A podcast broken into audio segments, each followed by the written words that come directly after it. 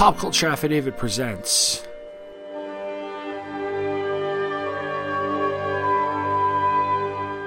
Eighty years of DC Comics, Part Eleven, Science Fiction.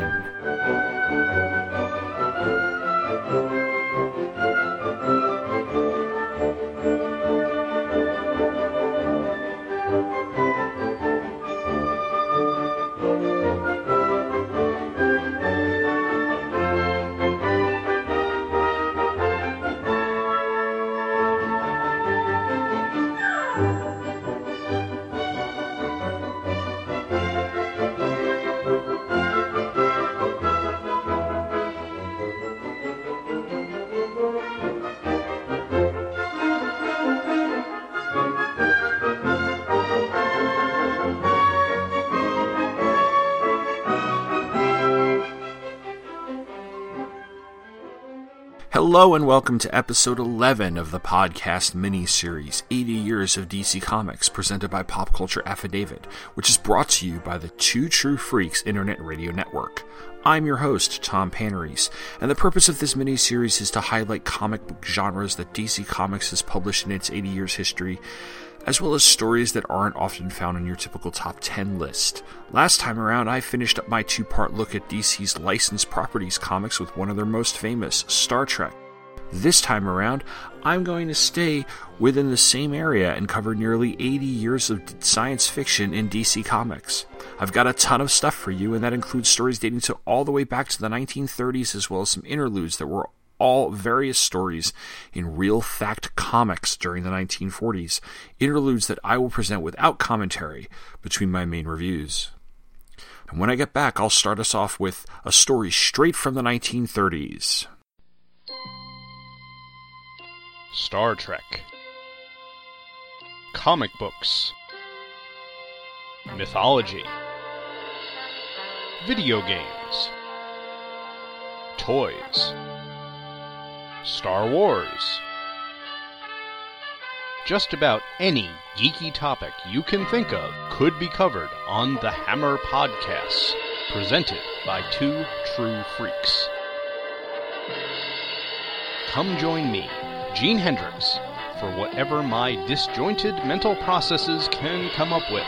And be careful, or you might just learn something before we're done. The Hammer Podcast is available monthly, both on its own iTunes feed and at twotruefreaks.com.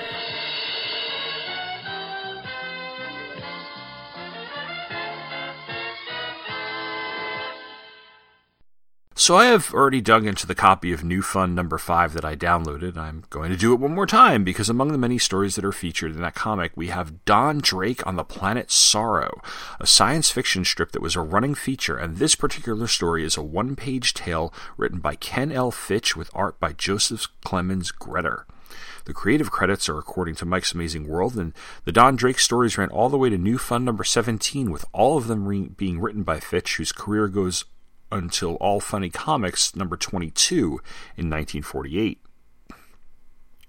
Gretter was the artist in all the Don Drake stories, and his last credit is an issue of Strange Adventures from 1951, although there's a five year gap between credits there, so maybe that issue of Strange Adventures was, a, was in the can or it was a reprint or something?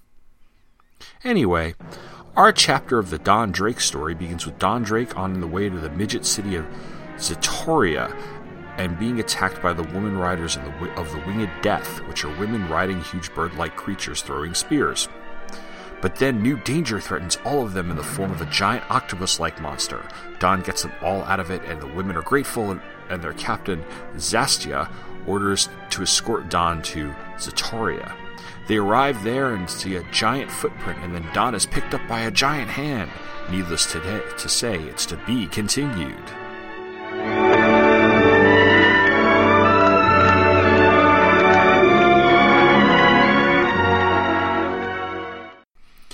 I suppose I could track down the scans of all the Don Drake stories, but in the interest of time and the pretty large number of stories I have to cover, I'll just review this part as it is, especially since if I was a kid in the 1930s, I might have actually picked this one off the stands and read it at random.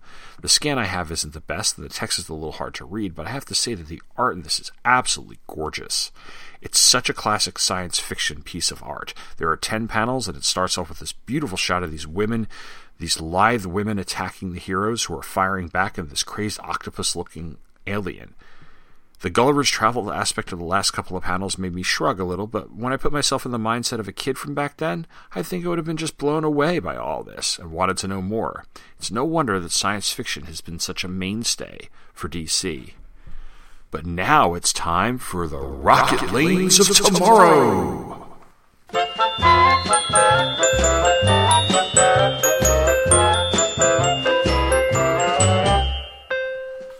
Perhaps not everyone will be able to afford a rocketmobile, but everyone will own a set of portable jets and expensive rocket tubes strapped to one's shoulders, which will enable the wearer to soar leisurely aloft at medium speeds. The miracle of jet propelled rockets will make possible the cheap transportation of freight. Pilots will be able to blast off from rocket ports of the future to roar across the ocean at meteoric speeds of 1500 miles an hour. Inhabitants of desert regions will be able to receive fruits plucked from farms only a few hours previously. Explorers of the future, probably called rocketeers, will span the Gulf of Space via jet propulsion to make the fanciful dreams of Jules Verne and other visionaries a reality. First, the moon will be reached. Next, Mars. Planet after planet will be surveyed by future Columbuses of space. Here we see adventures of tomorrow nearing Saturn, the ring planet. Trans-world tunnels bored straight through the Earth's diameter will make possible trips across the globe at lightning flash speed. These super tubes, 8,000 miles from entrance to exit, will be roaring 24 hours a day with the rocket traffic of tomorrow's commerce. This will be the sh- greatest shortcut the world has ever known.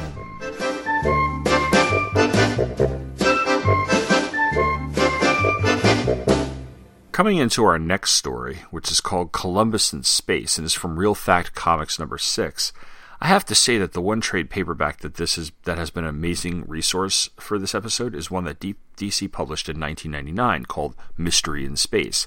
It's a collection of various science fiction stories throughout DC's history, and I found it completely at random, by chance, in a $5 trade bin at my LCS. DC organized the trade chronologically and put text pieces between each section, talking about what the major themes were for that particular era, as well as the talent that worked on those stories. To me, that's just as awesome as the stories that are collected. I have way too many trades that are just the issues with some of the covers, and I have to say that I absolutely love any collection that has an intro or other text piece. The introductory pieces for the trades are by Stuart Moore, and the trade has an overall introduction by Larry Niven. What the text piece says about the 1940s is that in that era of stories, there was a motif of trying to predict the future and showing us how futuristic life would really be. Some of the predictions were incredibly off base, however, some actually were pretty true. But the point is that there were there is a fun fascination with the future, and that's definitely evident in this story, Columbus of Space, which was from January February 1947 and was written by Mort Weisinger with art by Howard Sherman. Today, with Navy experts planning a jet plane trip to the moon, Real Fact Comics presents a preview of things to come the epic story of the first man to set foot on an alien planet. His name is not yet recorded in the history books, but schoolboys of the year 2000 will be as familiar with his hop to Mars as they are with Columbus's voyage to America. Based on authentic modern forecasts, this is the chronicle of Tommy Tomorrow, as it may happen in 1960. Who will be Tommy Tomorrow? Maybe you! We see Tommy Tomorrow applying to Rocket College in 1954 and thinking of how he will be piloting one of these soon. Then he begins his education, which includes grueling physical training, learning rocket engineering, mastering astronomy, and taking a solo flight across the Atlantic at 2,000 miles per hour. Those who are evaluating him deem him fit, and on the day of his graduation, he receives word that because he has the highest grades in his class, he has been chosen for Operation Mars. Another year of training, and then one dawn as millions watch, Tommy Tomorrow blasts off to begin the most daring adventure of all time. We see Tommy Tomorrow's trip to Mars. He's kept from being crushed against the floor of the ship during takeoff by floating in water. He looks back at the Earth as he flies toward the red planet. He figures to strap himself into his bed and wakes up to find himself floating. He gets a gorgeous view of the Milky Way. Then a meteor strikes the ship, and Tommy Tomorrow has to get into a spacesuit and repair the hole from outside the ship. He finally he lands on Mars with its red surface and weird plant life, plants the American flag, sets off three atom flares, and then collects specimens of plant life and photographs the strange fossils there. Finally, he returns to Earth in a ticker tape parade.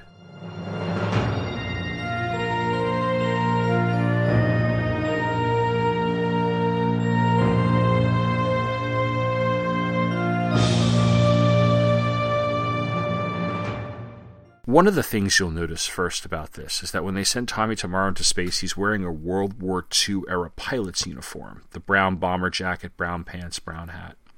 But this whole story is, again, just all around fun. I know that a lot of this is completely inaccurate as to how the future played out. I mean, in 1960, we hadn't even launched a man into space, let alone gotten a mission to Mars off the ground. In fact, we're still working on that last one there.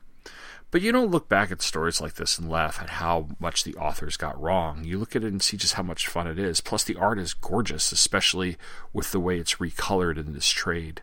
Weisinger and Sherman only have four pages to tell their story, and both of them do it effectively and efficiently, still getting the whole wonder of the alien planet Mars down in that small space.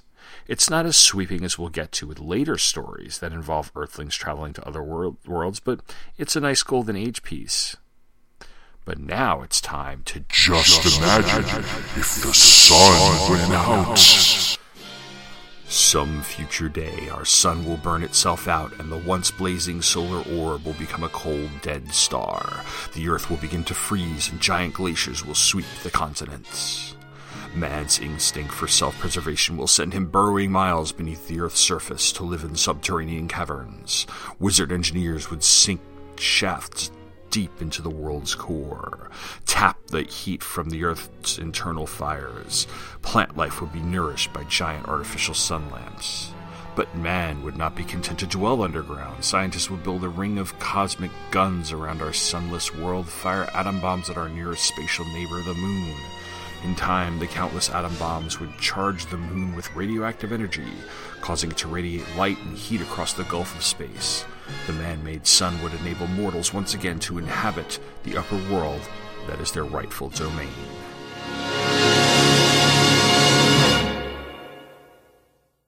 And now it's time for another break. When I get back, I'll be delving into the Silver Age. Kalibak, Desaad, it is I, Darkseid. I command you to listen to the Who's Who podcast uncover the powers and weaknesses of the Super Friends so that I may destroy them. Aquaman and Superman, Animal Man and Plastic Man, Firestorm and Nuclear Man, Batman and Hawkman, 2D Man and Hour Man. Who are all these people, man? They're all part of the DC Who's Who. Ultra Boy and Booster Gold, Lightning Lass and Hippolyta, Phantom Stranger, Etrick and Arisia and Woozy Winks. Hey, hey, hey. What? What about that one guy? What guy? Mr. Pretzel, Mr. Lipstick, Mr. Mitzelfuzzle? Mr. Mitzi's Pitlick? Yeah, him. He's also part of the DC Who's Who. Who's Who, the definitive podcast of the DC Universe. Available monthly at Aquaman Shrine, Firestorm Fan, and on iTunes and Stitcher as part of the Fire and Water podcast. By the time the 1950s and early 1960s came around, science fiction was entering an age where it was becoming more of the American mainstream, especially since our world was full of technological and scientific advancement. The person who led DC into the science fiction of the 1950s and the oncoming Silver Age of comics of the 1960s was Julius Schwartz. In Les Daniels' book on DC Comics, Schwartz says, I love science fiction. I had a number of science fiction people writing for me, including Manly Wade Wellman, Otto Binder, and Edmund Hamilton. Schwartz would wind up utilizing these talents in titles like Strange Adventures and Mystery in Space. On a side note, by the way, according to Schwartz, it was the cover to Strange Adventures number 8 that started the trend of talking gorillas in DC Comics. As Daniels mentions, the cover showed a gorilla in a zoo holding up a slate that said, Please believe me, I am the victim of a terrible scientific experiment.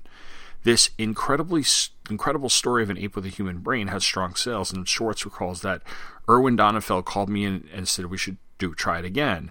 Finally, all the editors wanted to use gorilla covers, and he said no more than one a month. Anyway, some of the famous characters to come out of this age were the Space Cabby, Adam Strange, and of course J'onn J'onzz, the Martian Manhunter, who would become an integral part of the Justice League of America throughout its history. My selection is War on Earth and Rann, which is originally published in Mystery in Space number 82, which came out of January 17, 1963, and was cover dated March of 1963. However, I am reading it from Strange Adventures number 242, which reprinted the issue and was released on March 22, 1973, with a cover date of July 1973. Why this one and not the original? Well, because I found this particular issue in a 50 cent bin. It's not in great condition by any means, but it was 50 cents and it's an old comic, and I love old comics for 50 cents. Our creative team is Gardner Fox and story with art by Carmine Infantino and Murphy Anderson. There are no letters or colors, credits. The editor was Julius Schwartz.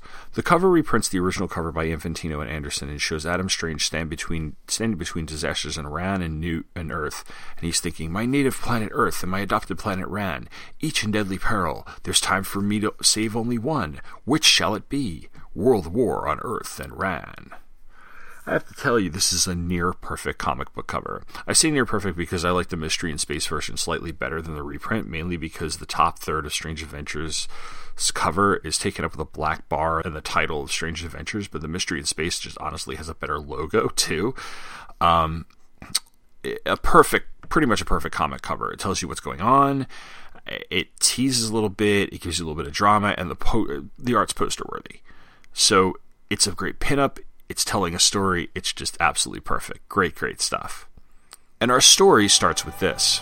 The son of two worlds, Adam Strange battles against two awesome menaces an indestructible flying lens on his adapted planet of Rann, and an invulnerable warplanes on his native Earth. How can Adam possibly overcome them both as he fights a world war on Earth and Rann? Our splash page is Adam and his wife fighting the giant floating lens. So we start on Rann when Alana greets him and he sees that there are people who are protesting his presence there. Adam doesn't know what's going on, but Alana explains that there are people on Rann who are backwards and don't see the advantage of him being there. Then they head to Ranagar, where Adam judges a science fair, while someone watches in the shadows and thinks about how he is a great inventor, but instead of sharing his invention with Rann, he'll use it to take over. That invention is a giant lens, which, when held up to Rann's sun, causes things to burn. Adam and Alana fight the lens while it begins burning the surface of the planet, but while they fight it, Adam's zeta beam wears off and he returns to Earth. On Earth, Adam learns that a scientist named Manlo Talifa has unleashed futuristic warplanes all over the Earth and demands to be made ruler of Earth. To prove his point, he blows up a model city on an island in the Pacific. Knowing he can't stand by idly, Adam takes to the skies and begins fighting the warplanes, but quickly finds himself outmatched and then sent back to Rann, where Alana meets him again, and she tells him that the lens is headed for Ranagar, and he does what he can to research whatever he can find about the lens. He eventually figures out that the person behind the lens is in each city and directs the lens from there, so that must mean that he's shipping the lens controller to himself in each city. So Adam and Alana hide in the local post office and wait for the guy to show up. When he does, Adam tackles him and arrests him, taking the controller and disabling the lens, which he then takes hold of and takes to Earth, where he uses it to destroy the futuristic warplanes.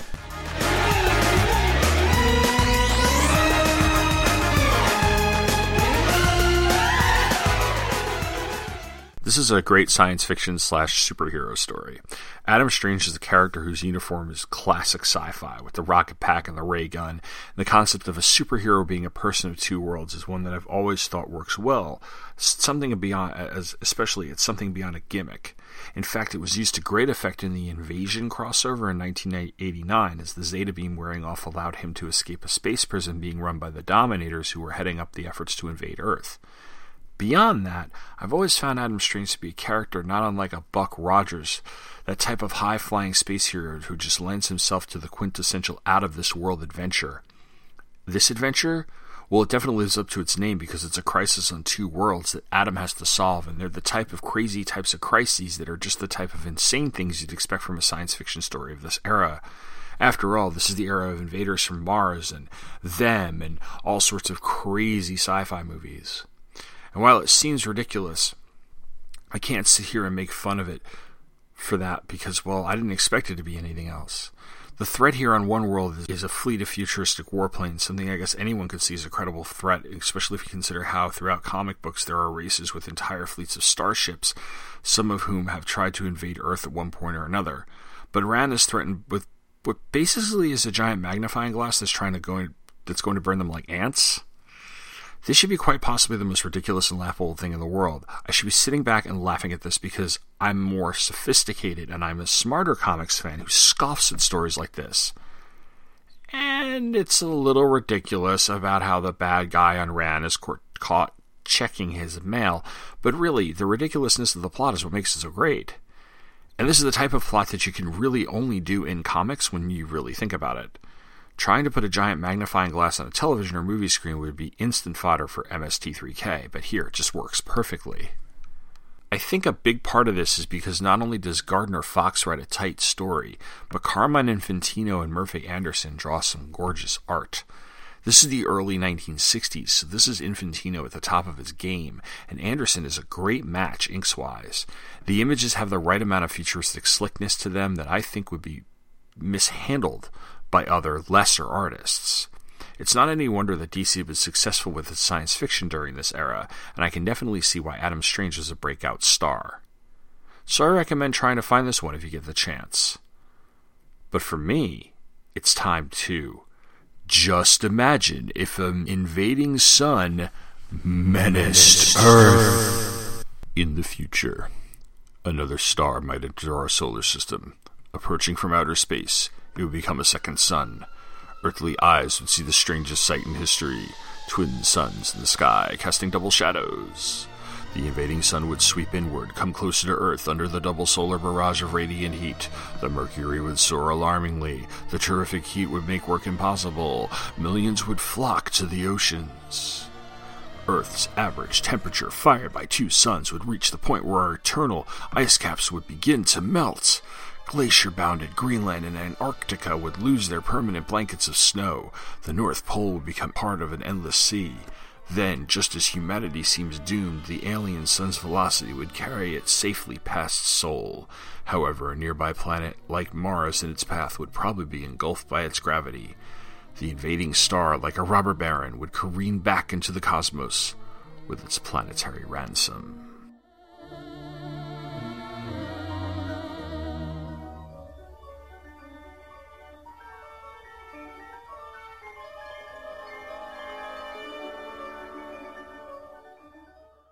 And now it's time to move from the Silver Age of the 50s and 60s to the Bronze Age of the 70s and the early 80s, a decade whose science fiction is known for its darker tones as well as lots of jumpsuits and hexagons. But seriously, if you watch enough science fiction that decade that isn't Star Wars, you notice a significant tonal shift in the content. DC's science fiction contributions mostly centered around superheroes, such as Green Lantern and the Legion. However, there were non superhero science fiction stories being published, although most of them were reprints in books such as Strange Adventures. But in 1979, DC did give another science fiction anthology series a shot, debuting Time Warp and bringing back Mystery in Space. These were filled with very short stories, many of which had classic sci fi tropes, and while some of the stories are interesting, the titles didn't fare well and lasted until about 1981. The story I've got was originally featured in Mystery in Space number 114. It was from December 1980. It was written by T- Gerry Conway with art by Tom Yeates. The title is Killing Time, and it's a six pager that centers around the classic science fiction trope of what would happen if someone went back in time and killed Adolf Hitler. We must try to imagine the scene, Mikhail, through Loman's eyes, the high powered concussion rifle, the viewfinder with its digital readouts for distance, wind velocity, and impact radius, and of course the target, gesturing eloquently as he exhorted the teeming crowd. Naturally, we can never really know how it actually happened. We only know that Loman succeeded. He traveled back through time over 100 years and assassinated Adolf Hitler at the Nuremberg rally in 1938, and thereby doomed us all to a lifetime of misery. Imagine the consternation and horror as the party chief saw their Fuhrer lying sprawl, sprawled and his body blackened and lifeless, struck down on the eve of his greatest triumph. And Loman, we can almost see his exhilaration, his joy, for he just hasn't just slain history's greatest murderer before the beginning of the Second World War, thereby saving the countless lives of millions, But only now would Loman realize his terrible error as the shocked crowds whirl seeking their master's killer and see Loman exposed and startled. Loman, who is above all things a peaceful man, who is driven to the act of assassination only by his grief for those dead millions. Loman, who completely unable to use his laser rifle to defend himself, and who thus paid the ultimate price for his ideals. But Loman would not be the only one to pay for his naive idealism. No, there were others whose lives would be collected in payment for Loman's folly, and thanks to Loman's gift, history would be changed indeed. But in our, in our new world, instead of being praised as the savior of millions, Loman is cursed as the supreme betrayer of mankind, the architect of 100 years of Nazi rule. So in the future, this professor is telling me, Kyle, that he knows that in another timeline the Nazis lost the war because Loman was from that timeline. He left the records of his plans in a time bubble that exists outside of the time stream, meaning that they can duplicate those plans and create a time machine that takes Mikhail back to Germany to stop Loman from killing Hitler. Mikhail goes back in time and raises his rifle, and the last page and a half has the professor saying this. Each one of us perceives our world as the only possible reality, but with time travel, an infinity of worlds becomes not only possible but probable. Loman went back in time one in one world, and now you go back in another reality for another motive. Perhaps someone else will go back from another reality, and on and on, but it doesn't matter. Otto, he says him back, sends him back, and he says, "Yes, Otto, try to picture him, if you can, a fool who thinks he can remake the by, future by changing the past." Imagine him appearing behind the stage overlooking the, real- the rally, so full of hopes and dreams, kneeling and taking aim when one laser blast crushing the dream of a thousand year Reich. In this world, he succeeded, but we can change it, Otto. We can have our thousand year Reich. You know what you must do, Otto. You know what you must do, Evan. You know what you must do, Sergeant. You know what you must do. You know what you must do. You know what you must do.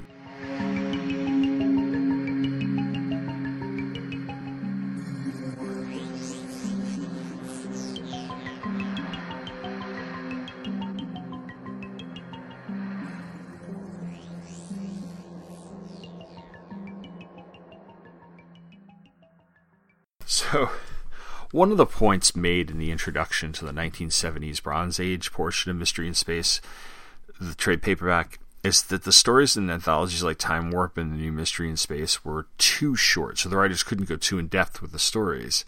This hurt the books, especially since similar concepts, concepts were being explored in other books. This story is too short, but Conway does what he can with the six pages that he has. It actually reminds me a little bit of the end of Back to the Future and something that's always intrigued me. When Marty goes back to 1985, he comes back a few minutes early in an attempt to stop Doc Brown's murder. So he shows up at the now Lone Pine Mall and sees himself as Doc Brown is killed, and he goes back to 1955, and basically what happens, there's this perpetual loop in time where Marty will always be seeing himself go back in time. Here, there's no perpetual time loop, but instead there's like this extending line of people who are waiting to kill Hitler or kill the person who's going to kill Hitler or kill the person who's going to kill the person who's going to kill Hitler and so on. I'm sure that by the 10th or 11th time this happens, the line of assassins will be out the door and down the block, so to speak. But I do like how the ending shows that things really won't change despite the changes in the timeline. There will always be an assassin and there will always be an effort to change history. It's Twilight Zoney in a way. The artwork by Tom Yeates is very much of its time, and it's actually very good. He uses a lot of dark shading in the trade paperback reprint. The colors pop off the page. It fits the mood of the story, which is the opposite of the whiz bang stories of earlier eras, very well. I personally loved this mystery in space science fiction trade. It was a great cheap find. And so if you do come across it at a discount, I do highly recommend picking it up. But now I am going to tell you about how television will change your future. Science's new Talking Eye television will affect your life a thousand ways. This exclusive feature is not a prediction, but a preview. The time tomorrow you are sitting at your dinner table and suddenly a crimson bulb flashes on and off. Yes, that twinkling light is urgent signal, signal telling you to turn on your video set. Seconds later, you're eyewitness to a dramatic moment in history such as the telenews reel of tomorrow, which will flash you events as they happen. Science plans a thousand new uses for the miracle talking eye. Suppose you were a pupil at the Little Red Schoolhouse. But inside, today our television set brings us this glimpse of a total eclipse as through, seen through the giant telescope at Mount Palomar. And the same afternoon, this is a close up of a paramecium cell as seen through the electronic microscope at Yale University. Criminals will learn the power of television's all seeing eye. At an FBI headquarters, they'll track down criminals, as we see. The killer's face is flashed in hotel lobbies, restaurant, and private homes and airports presently, and the citizen recognizes him and they get him. Television, servant of man, industry will use its magic lens to save trapped miners, and this is how salvage crews will operate tomorrow. Television will be a boon to shut ins. You'll be able to shadow sc- shop from the comfort of your chair. The magic carpet of television will shrink America to the size of your image screen, take you on sightseeing tours throughout the land. Television will conquer land, sea, and air, enable you to accompany the first space flight. And you will thrill to the sight of the first man to walk on the moon.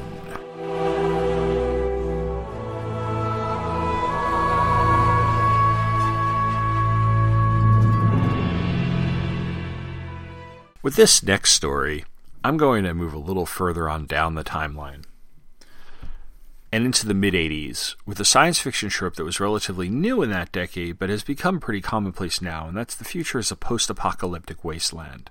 The series of movies that really has come to typify that type of story is the Mad Max series, which originally starred Mel Gibson and was recently rebooted with Mad Max Fury Road.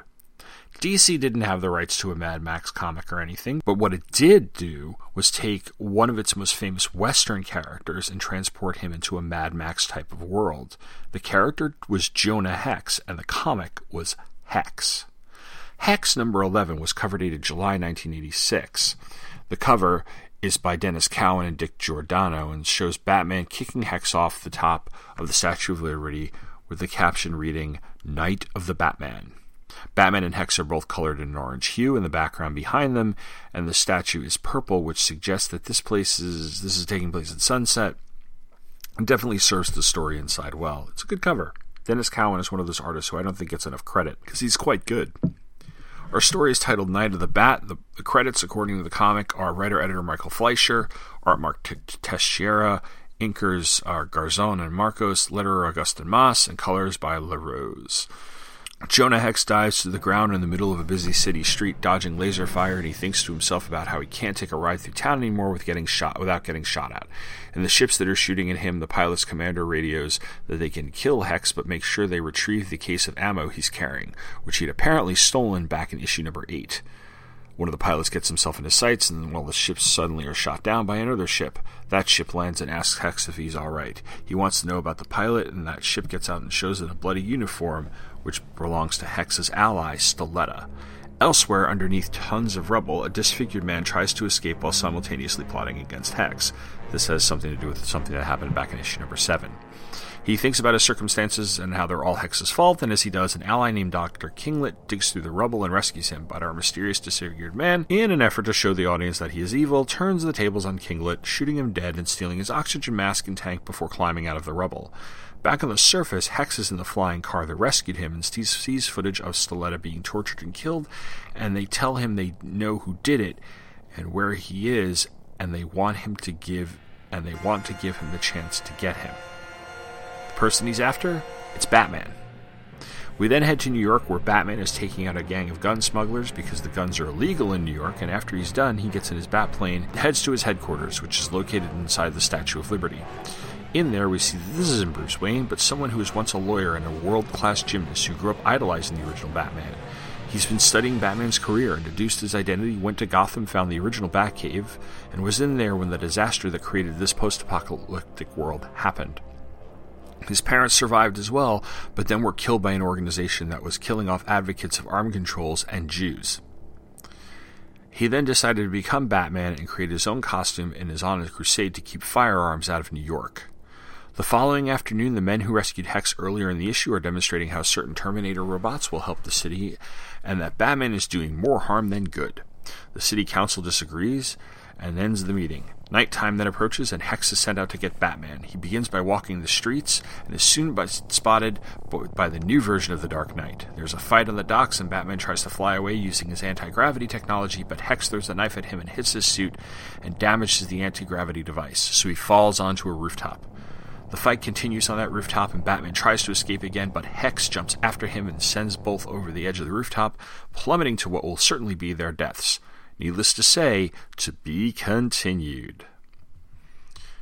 My feelings on this series and this issue are a bit mixed. I've never read an issue of Hex before, although I must confess I've always been a little curious as to how the concept worked.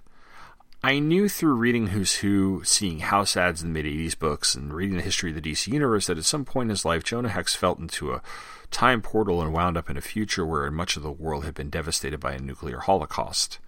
So it's pretty much Jonah Hex as Mad Max. The series didn't have much of a lifespan after this. It was canceled after issue 18. And it's clear to me that the main idea of bringing futuristic Batman is probably some attempt to boost some sales. At least a little bit. Does it work for the story? Eh, yes and no.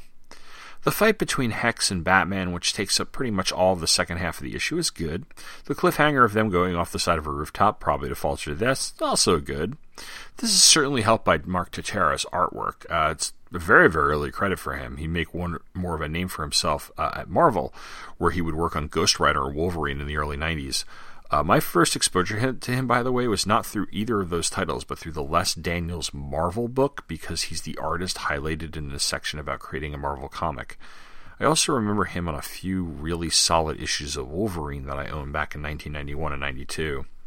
Of course, this is some of his earliest work, and it's not as polished as it would be in the early 1990s, but he still has a good feel for action sequences and can do close ups of faces very well. I'm assuming that the fight in this issue will lead to a team up in the next issue because the story is a classic team up stuff. Somebody's obviously manipulating the main character into thinking that another superhero is a bad guy, even though it's totally not true, and that sets up the fight. And most of the rest of the story is pretty derivative, or at least relies on much used science fiction tropes. You got the man at a time who's the outlaw, you have the evil corporation, you literally have Terminator robots. Still, it's worth the 50 cents I paid for it. After all, this is Batman Beyond before Batman Beyond was even thought of. I don't think we ever actually got a name for the new version of the Cape Crusader in this issue, but I like the idea that before the disaster, Batman had either retired or died, and Wayne Manor had basically been abandoned. Nothing about what actually happened to Bruce, Dick, or anyone else involved is given, just that the Batcave is still intact. So I guess that Batman's life or career may have ended abruptly enough for him not to get the chance to cover his tracks. So Batman's a legend. This guy figures out who he really was, and after his parents are gunned down in a manner very similar to Thomas and Martha Wayne, this guy decides to become Batman. There's something very Grendel about it, although Matt Wagner would do a much better job with that concept and the legacy of a character like Grendel in those books. But Matt Wagner also had years worth of stories to tell regarding this, and this is a quick two parter in a series that cancels soon after. So for what it's worth, Hex number 11 is pretty well done. As for the series as a whole, eh, based on this one issue, I'm not sure I'm going to really track down the rest of it. I might get the next issue just to see if uh, if uh, if I can find it to see how this story with Batman ends. But unless I find a huge run of this somewhere in a 50 cent bin or something, I don't think I'm going to go after it much further. It's a bit of an oddball. Not bad, not particularly great either just an experiment that didn't quite work out the way DC probably hoped it would have. I'm going to head for a modern comic next. But before I do that, let's have a tale of Mr. Mr. Future. Future. Since time began, it has been the dream of mortals to foretell the future. This is the astounding story of one man's daring predictions and how history provided him and how history proved him to be the world's greatest prophet. He is H.G. Wells, who saw tomorrow before it happened and is still 100 years ahead of the calendar. One Sunday evening several years ago, a stream broadcast startled America. Run for your lives, people! Men from Mars have landed and landed on Earth. They're destroying all in their path with death rays. Run! Panic gripped the nation. I'll hide in the hills. And in the radio studio, it's war between Earth and Mars. Stop this broadcast! Mr. Orson Welles, you scared America. Thousands of listeners think this play is real, but we are only acting out H.G. Wells' novel, The War of the Worlds. Only a play, but it startled the country. Then in 1944, America's rocket plane stole the headlines. New, not in the opinion of world renowned English writer, the late Herbert George Wells, I predicted rocket planes more than 10 years ago in this book. Sorry, Andy. Blisteringly hot! I foretold vast sky fleets of rocket craft battling each other. And soon afterwards, science unlocked the power of the atom in New Mexico. Gave credit to the cyclotron. We split the atom thanks to the vision of our scientist. But the men of science were scooped by H.G. Wells two decades ago, for in his book The World Set Free, the imaginative author forecast a world liberated by science, with atomic energy to power all machines dig canals. Nostradamus, legendary prophet, guessed about the future, foretold wars. Leonardo da Vinci, genius of the Middle Ages, predicted the tomorrow, but history has proved H.G. Wells to be the greatest seer of all time. For the vivid imagination of this amazing prophet writer predicted many other marvels to come. In his story, The Time Machine, H.G. Wells told of an invention which makes it possible for one to visit the past and the future. It was all done with a little gadget. No one will ever forget the strange experiment described in Wells' story, The Invisible Man. When this serum takes effect, I will be invisible. The experiment worked, but a criminal stole the secret, and you may well get used to the idea of invisible robber.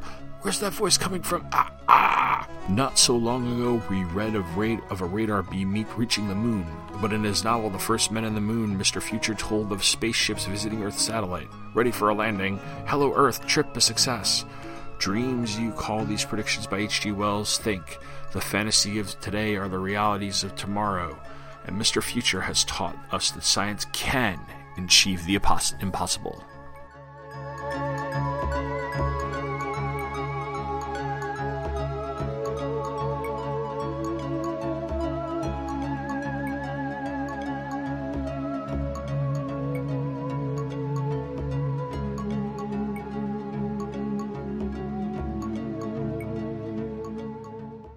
So when I started to plan out this miniseries, one of the questions I had to ask myself was just how I'm going to cover the various imprints that DC has had in the last 20 so years. There's been Paradox Press, Piranha Press, Minx, Helix, and Wildstorm, to name a few. Some have been more successful than others, and at least in the case of Wildstorm, were imprints that were bought instead of launched. So I kind of sort of decided not to go down that route and decided just to stick to genres instead of imprints. There's one exception to that rule, and that is Vertigo. I personally do not own a ton of Vertigo comics, but I do know that I can't ignore DC's most popular and most well regarded imprint, especially since it was created a couple years after I started collecting comic books and has made a significant contribution to the comic landscape over its 20 years. My original thought was, oh, I'll just get to Vertigo when I get to horror, because horror was the first thing I associated with that line of books. However, as I did a little research into the imprint's history, I discovered that calling Vertigo DC's horror line is horribly inaccurate. Vertigo spans multiple genres from action adventure to horror, fantasy, and science fiction. So, what I'm going to do is instead spotlight a Vertigo book in this episode and the two after episodes that, which will be, coming, will be covering horror and fantasy, respectively. That way, I'm able to take a look at a halfway decent sampling of Vertigo through its some of its well known titles. What I have here is an original graphic novel from Warren Ellis and Colleen Doran entitled Orbiter. Orbiter was first published in hardcover on April 23, 2003, and retailed for $24.95, with the softcover coming out on May 12, 2014, and re- retailing from $17.95. If you do digital, it's currently available on Comixology in its entirety for $12.99, or on its own or in a deluxe edition two pack with another Warren Ellis science fiction graphic novel called Ocean for $19.99.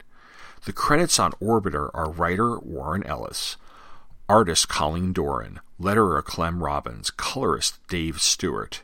The cover was painted by Doran, and the logo was a, was designed by Astrolux Design.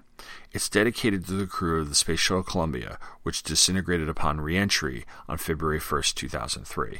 We open in what was once the Kennedy Space Center, but is now a community of homeless, much like a Depression era Hooverville. People forage for food, boil seawater, and fight over the smallest things. A kid is sent to get seawater and climbs a hill to see it and hears a loud boom.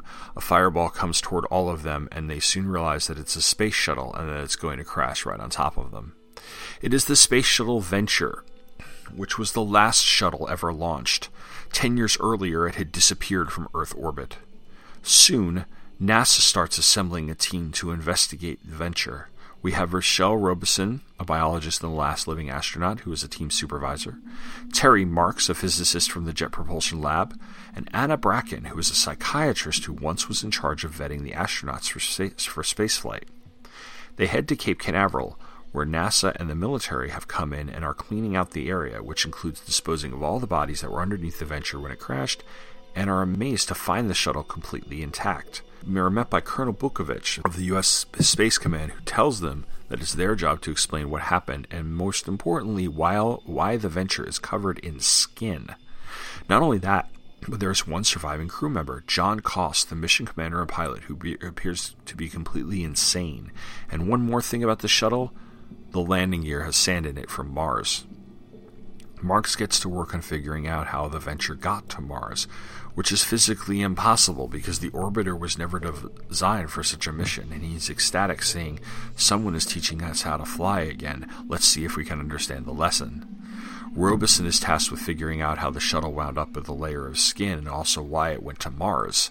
Bracken is tasked with talking to John Cost, who is currently quarantined in a cell from the very early days in the space program. Bukovich plays Bracken the tape of the crew discovering Cost and see him in a near catatonic state babbling something in a completely foreign language before he attacks this crew. Bukovich says Cost is considered dangerous, and Dr. Rowan, who's working with Robeson, states that they've done a physical workup on Cost, and he's not only completely healthy, but internally he's about five to ten years younger than he should be. Bracken tries talking to him. He's catatonic at first, then he acknowledges her. She tries to get him to relax and imagine a place that he finds to be a good place, his happy place.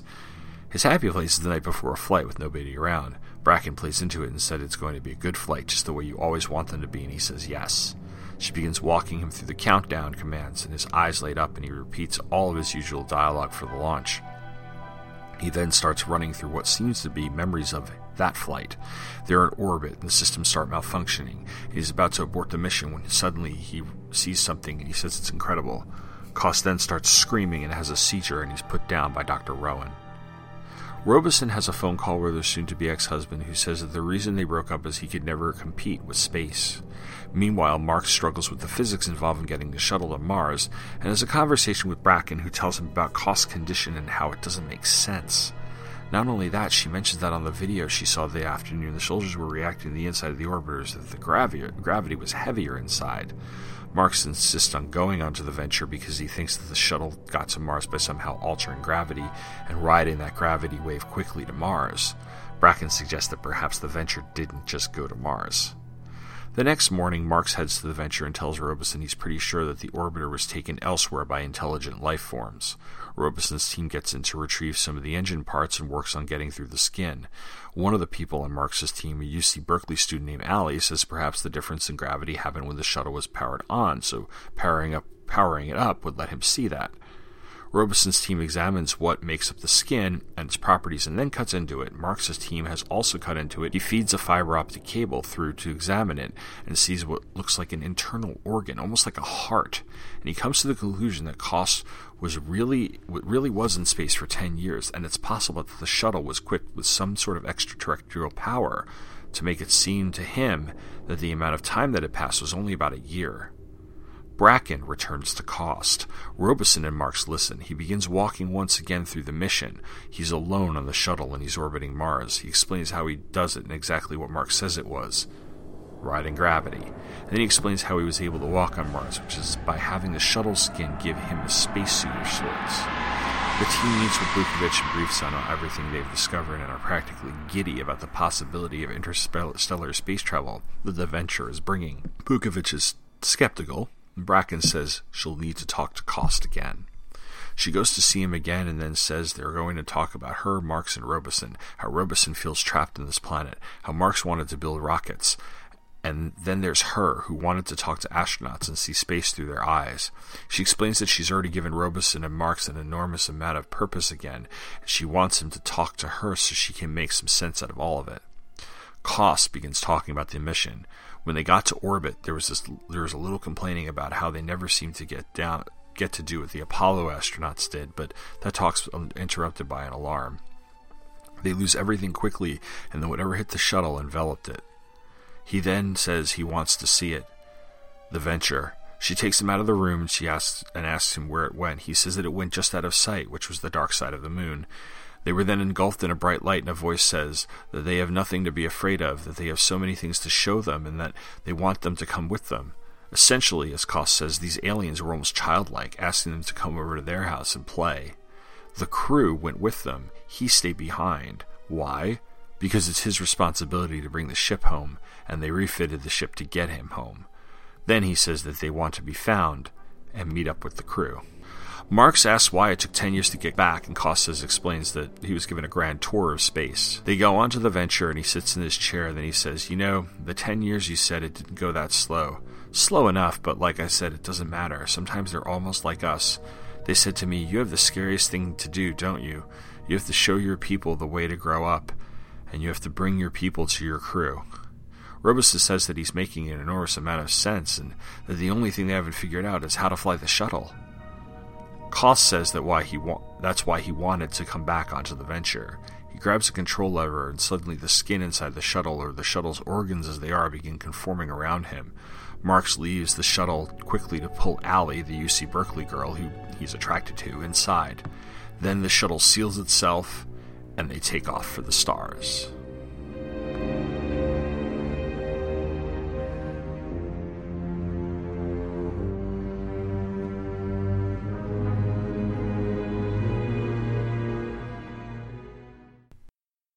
There's a two page introduction by Warren Ellis, which is all about what inspired Orbiter and how his love of the space program began when he was very young. In fact, his first memory is being of being held up in front of a movie screen to see the uh, a television screen to see the Apollo 11 moon landing. So this is a very personal story, and you can tell. It's also a story that is bereft of the type of action or horror you'd expect from something with this premise. I mean, we've seen the Ghost spaceship movie the ship returns and the, the, crew is crazy. They have powers. There's something on board that kills everyone. There's an evil spirit that possesses someone and causes him to kill everyone, or the military wants to keep it for themselves, and it's up to the correct team of heroes to steal and take off for the stars. You know what I'm talking about. There's none of that in this. It's flat out amazing. This is not Event Horizon. It's almost like a follow up to 2001 A Space Odyssey, but instead of Dave Bowman, but instead of Dave Bowman evolving at the end of the movie, he's tasked with returning the Discovery to Earth and sending along a message of some sort. That's hard to do without putting action or horror into the story. What Ellis does is give us three main characters who are intriguing because of the ways in which they're flawed and essentially empty.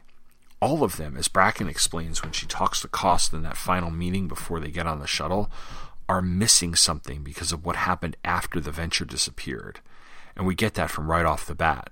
Robeson is listless and has seen her marriage disintegrate. Marx is excited, almost like a child, and he finally gets into the shuttle. Bracken seems almost scared to approach the mission. When she lays all that out for Cost in the end and gets him to talk, it's brilliant because they all realize that he's their missing link. He's the one thing that is going to get all of them to feel alive again. So it winds up being a moment of triumph when they head off to space. And even Bukovich, who is supposed to be the hardliner military guy who would kill them if he has to protect the classified information, isn't a stereotype. In fact, he serves two logical purposes be the person in charge of everything, because that's how this would work if it really happened, and be the stand in for the audience in that scene where the three of them basically lay out everything they have discovered so we can understand it as well. I see what Ellis did there, and it totally works. What also makes this such a great story is that Ellis not only takes his time getting all the facts of the venture's journey out, but takes pains to have the scientists involved with the investigation actually do their jobs in a way that makes sense. This isn't a procedural, where it seems that all of the science was written by stringing together a bunch of words that sounded scientific enough for the audience to believe it's science. It actually seems to make sense. I mean, granted, I'm not a physicist, but we're reading again. I, I want to like hand this to Neil deGrasse Tyson and ask him if this is accurate because it, it it seems logical and it seems realistic to me, and it really seems like Ellis did his homework, so to speak. Finally, there's Colleen Doran's art, which is absolutely beautiful. The skin and internal organs in the shuttle are gross where they have to be, of course, but and so is the devastation of the Hooverville that Adventure destroys at the beginning of the book. But otherwise, Doran strikes the perfect balance between light and dark and doesn't go in the direction of something too surreal or abstract. In fact, what I have seen in the Oni series, Letter 44, is a lot like this, which is one of the reasons I like that series so much. But what she does use is multi panel grids incredibly well and peppers the book with the shots of the Venture flying through space past all sorts of planets in a way that shows her own love for space travel and the space program. In the hands of someone whom Ellis had worked with on some of his superhero books, like say Bryan Hitch, this wouldn't have worked because it needs her artistry. And if it sounds like I'm gushing about Orbiter, it's because I am. This is a piece that I would recommend to anyone, especially anyone who enjoys science fiction and is looking for sci fi that is replete with all the tired tropes that seem to have overtaken a lot of our current movies and television shows.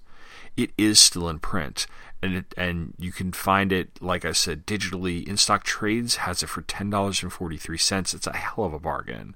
So go now, go. Am I right? Anyway, that does it for science fiction at DC Comics.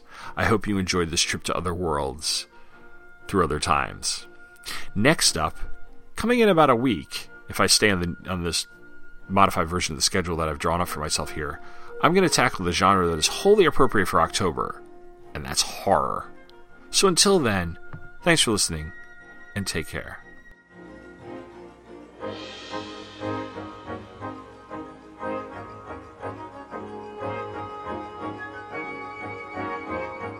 Thank you for listening to 80 Years of DC Comics, a podcast miniseries presented by Pop Culture Affidavit and Two True Freaks. All comics talked about in this episode are copyright DC Comics, and since this podcast is intended for entertainment purposes and no money is made, no infringement is intended. You can find show notes and supplemental information on this episode at Pop Culture Affidavit, which is located at popcultureaffidavit.com. Interested in leaving feedback? You can email me at popcultureaffidavit at gmail.com or go to the Facebook group, which is facebook.com slash popcultureaffidavit. Thanks for listening and come back next month for another look at the history of DC Comics.